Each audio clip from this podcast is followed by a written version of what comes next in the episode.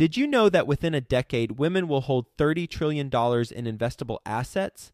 Yet somehow, only 19% of women reported feeling confident in selecting investments that align with their long term goals. Our friends at Invest Her are out to change that. Invest Her Con is the number one premier conference for women in real estate, and it's happening June 2nd through the 4th in Austin, Texas. Invest Her Con is not just another real estate conference, it's a transformational experience focused on real estate investing, business strategies, and self care tactics all designed to help women take control of their financial futures. Gain the knowledge and skills you need to grow your portfolio and build a sustainable business, all while connecting with over 500 women who are playing at the same level. To learn more and to get your tickets, visit investhercon.com today and use the code 100BEST EVER to get $100 off your ticket. That's investher, H E R, con.com promo code 100 best ever to get $100 off your ticket. Where else can you find a 13% annualized return for example purposes in 2021? You're going to find it in the bank. You're going to find it in bonds. You're going to find it in treasuries. You're going to find it in Bitcoin. Quick disclaimer the views and opinions expressed in this podcast are provided for informational purposes only and should not be construed as an offer to buy or sell any securities or to make or consider any investment or course of action. For more information, go to bestevershow.com. Hey, everybody, and welcome back to another exciting episode of the Actively Passive Show. I'm your host, Travis Watts. As always, I really appreciate you being here. Thank you for tuning in. Today's episode is very timely. It's on a lot of people's minds. I called it Rising Tides How to Profit from Inflation. So, obviously a lot of scary headlines out there on the news about inflation and about the consumer price index. And we're going to talk about all that and a lot more. And really what I want to do in this episode is what benefits can actually come from inflation, especially in the real estate sector. So stay tuned. We got a great show for you. I put up a post on social media about a week ago, maybe it was a couple weeks back, and it said, Quite simply, if you believe that real estate prices will be higher in 10 years, then why not invest today? Kind of gets back to the old Chinese proverb of the best time to plant a tree was 20 years ago, and the second best time is now. Some things are simple but profound. So we'll use that as a foundation for our conversation today. Keep that in the back of your mind. Let's just talk real quick about inflation. I think everyone pretty much knows what inflation is. I guess simply put, it's the declining purchasing power of the dollar. So the government for many, many years, and especially in, in, the recent decade, has been printing astronomical amounts of money. And as we saw the COVID pandemic and the stimulus checks and the unemployment perks and all these different things, this is just creating money out of thin air, pumping it in the system. And it's as simple as supply and demand. So we have much more supply now of dollars in the system. So it takes more dollars to purchase the same items that we used to be able to buy with less dollars. So, for example, in 1980, a loaf of bread, I just looked this up, was 50 cents, and today it's roughly $3. So, that's an example of inflation. We have many more dollars in circulation, therefore, it takes many more dollars to purchase the same item. Another example would be the median home price in 1980 was $50,000 in the US for a house. So today it's around 350,000 to buy the same house. The house has done nothing but age and get older and dilapidate, but yet here we are with an inflationary period. So where do we track inflation? How do we know what to believe and, and what stats to look at? So obviously there's a lot of conspiracy theories and, and, a lot of different websites that have kind of their own spin on this. But if you just go with the U.S. government statistics, I'm going to use that because it seems like the most reasonable metric to mention with the most amount of people reading this information and, and hearing this information on the news. You can actually go to bls.gov slash CPI. CPI stands for Consumer Price Index. You can also go to bls.gov slash PPI. And PPI is the producer price index. That is basically the metrics on manufacturers. So how much is it costing to make different things. And then the consumer price index is what people are actually paying for items and how inflationary that is. So those are your two sites to go check out. I recommend you do so just for further education. But for sake of this conversation, I'm simply using data off these resource sites. So you might say, well, inflation's much higher than what you're talking about. Well, that's what we had to go by as far as what our government tells us. It's at least a metric to consider. Not saying it's perfect, not saying it's the most accurate, but it's the most widely known. I'll put it that way. So let's talk quickly about the CPI, the Consumer Price Index. So that is, again, what people are paying for items. That is hovering over a, last 12 month period at around 5 to 6% annually. That means, quite simply, that loaf of bread is 5 to 6% higher on average than it was a year ago. A new car is 5 to 6% higher. A new home, as we all know, is actually higher. So it's a basket of goods, is how they come up with this data. So they're taking a bunch of things into consideration, lumping them together, and saying on average, they're about 5 to 6% more. Okay, that is CPI.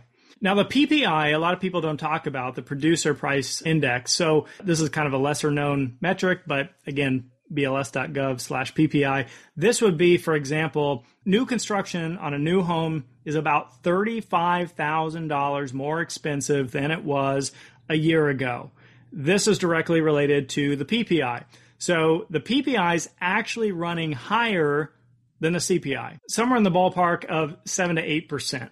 So what that means is it's costing more to manufacture products than what people are actually paying. There's a bit of an arbitrage. Now, as we all know, it's like a bag of hot potatoes, right? No one wants to hold the bag. If a company is having to pay more for something, they obviously want to pass that cost along to the consumer. So if a home builder if it's costing them 35,000 more to build a home, they're not just going to take the loss and then sell you the home 35 thousand at a discount just because homes were that price last year, they're obviously going to tag that into the price and charge you for it. Same with your Apple products and Microsoft products and everything else that's out there on the market. And by the way, that data as far as the home construction actually was NAHB.org. That's the National Association of Home Builders. So if you want to go check that out for yourself, it was not the BLS.gov. So think about it from the producer perspective, not just the builder, but from an investor perspective. If I'm an investor, let's use a single family home as an example, because that's what we're talking about.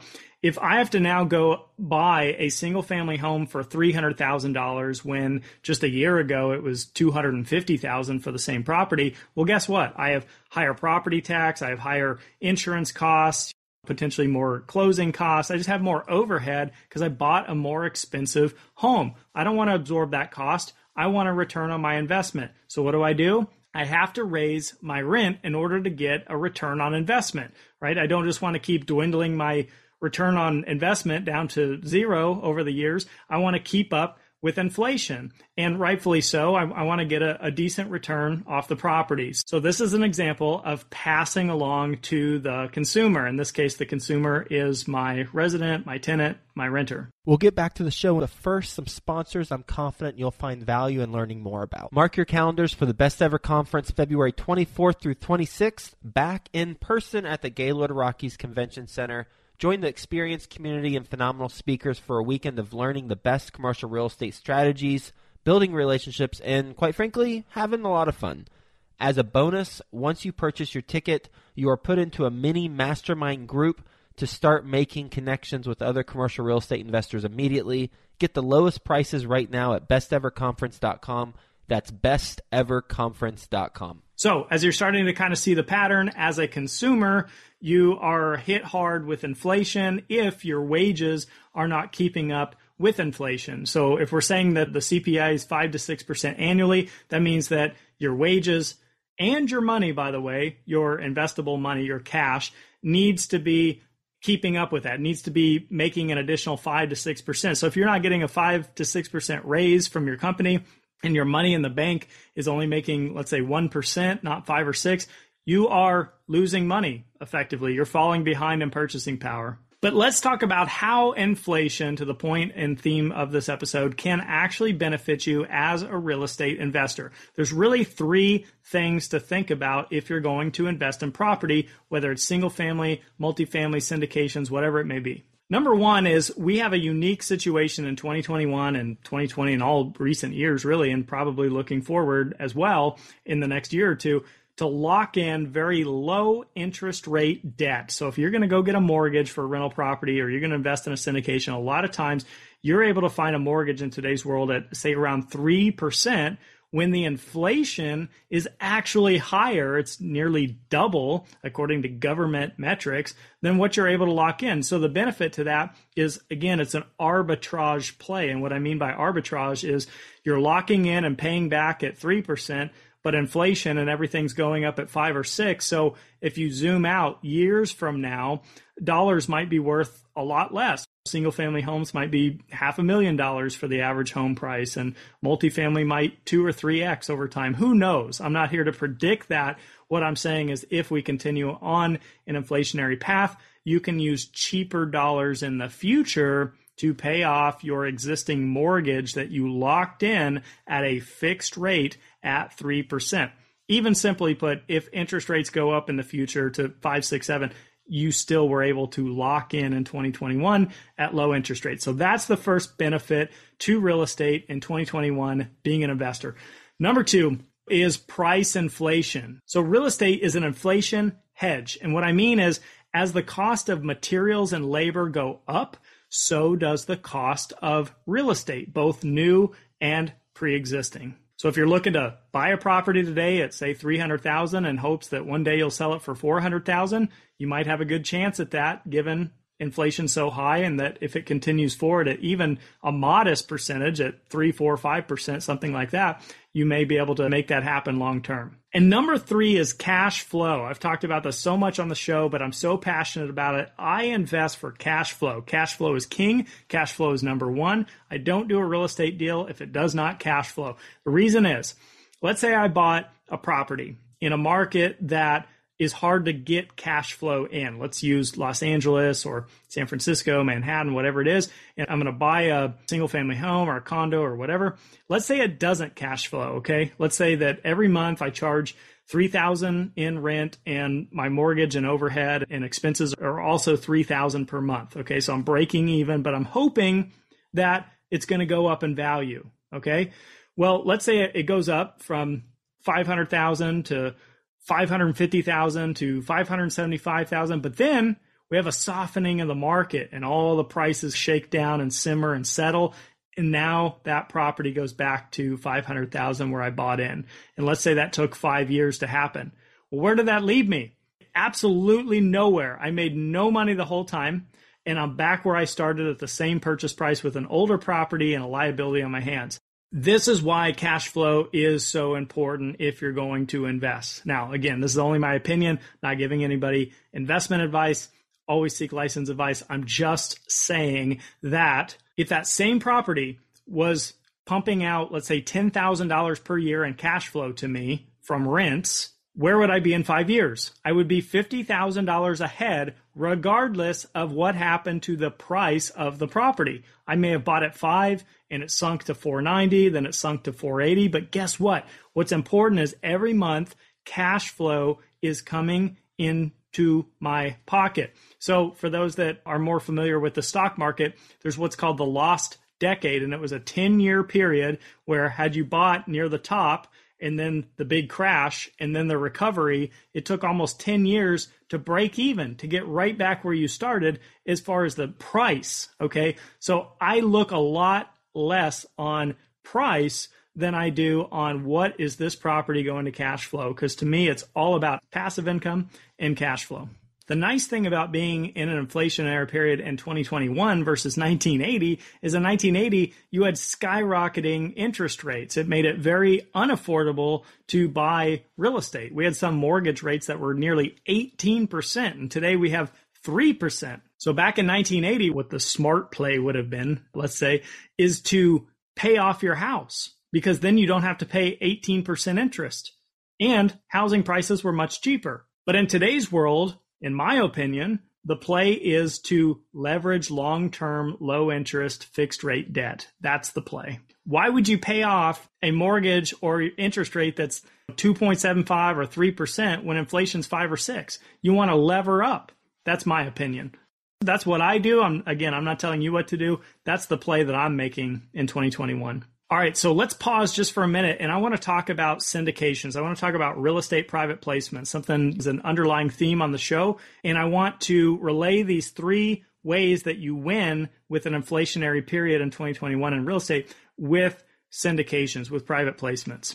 To recap the three, it was to lock in low interest, fixed rate debt. Number two was how you benefit off price inflation. And number three was cash flow investing. We'll get back to the show. But first, some sponsors I'm confident you'll find value in learning more about. Let me ask you a question. Do you want to start your own syndication business? Or maybe you've tried, but you've been unable to get your first apartment deal? Well, it's hard. I know firsthand getting started in syndication is not easy. So, have you considered working with a mentor? Imagine working one on one with a full time syndicator who can help you do your first apartment building deal faster, help you avoid big mistakes, and scale your portfolio. If you feel like I'm speaking to you right now, then I want you to check out the mentoring program from my friend Michael Blank, who specializes in helping people get started with apartment buildings. I've known Michael for many years now, and he genuinely wants to help people become financially free. He developed a proven system and has helped hundreds of people do their first apartment building deal. I know he can help you as well. To find out more, text the word Joe, J O E, to 66866. I know Michael's going to take care of you. Go ahead and text the word Joe, J O E, to 66866. Do it right now while it's fresh on your mind, and let's get you started with your own apartment syndication business. Let's plug in an example. Let's say that I'm going to invest in a syndication today where it's a 400 unit apartment building. And let's just say for sake of conversation, let's be a little more modest than what we're seeing the government statistics. They're saying 5, 6% CPI. Let's go with 4% for this example. If we go 150,000 price per door times 400 units, that's $60 million. So say this syndication group's going to put under contract a $60 million multifamily deal, zooming out from the single family examples. So if they put 25% down and they lever up 75% loan to price, loan to value, that means that they're taking $45 million in debt to make the purchase. So, number one, if inflation really was 4%, for example purposes, we get to pay back that $45 million in cheaper dollars as we move forward and as inflation is occurring. So if you take 4% off 45 million, that's 1.8 million dollars per year that we're able to essentially save by using inflation adjusted dollars to pay off the mortgage. That alone is huge, but that's just one way that you benefit from investing in real estate. Number two, the price inflation. So again, using 4% inflation as our example on a $60 million property gives you $2.4 million per year in price appreciation as the cost of labor, materials, and just general inflation increases and moves forward. That too is even more massive, but that's only two ways that you benefit. The last way, number three, is from buying a cash flowing asset. So let's just be modest and say that this multifamily deal is projected to cash flow. That's basically the income after all the expenses and debt are paid is 6% a year. Well, 6% a year is $3.6 million per year money in your pocket. Obviously, that's going to be prorated and split among the general partners and the LPs and all that kind of stuff. But at the property level, 3.6 million if it cash flows 6% a year. So if you add all that up, that is $7.8 million per year on a purchase price of something that was 60 million. And if you add that together as a return on investment, that's 13% annualized. So here's my question to you. In a conservative manner, if you go out there and you look at the investing landscape, where else can you find a 13% annualized return for example purposes in 2021? You're going to find it in the bank. You're going to find it in bonds. You're going to find it in treasuries. You're going to find it in Bitcoin. There's not a lot of asset classes as great as real estate. Now, obviously, I'm very biased. I'm very pro real estate because it's what I do full time. But gosh, you guys, I'm trying to use the most conservative examples. I'm still very bullish on what it is I do. I'm not telling you what to do. I'm not even saying that you should be in this. I'm saying think about it because if you're not getting double digit returns in other asset classes, this may be something that could benefit you. So, a few takeaways here. Number one, if you're saving money and you're not investing, you are getting eaten alive by inflation, and you will continue to be eaten alive by inflation as we move forward. Even if it's a slight and moderate inflation, like two or 3%, you are losing the purchasing power of the dollars that you do have that you're holding on to. Number two, cash flow is king when investing. I say it all the time. I'll say it again. Cash flow is king when investing in real estate.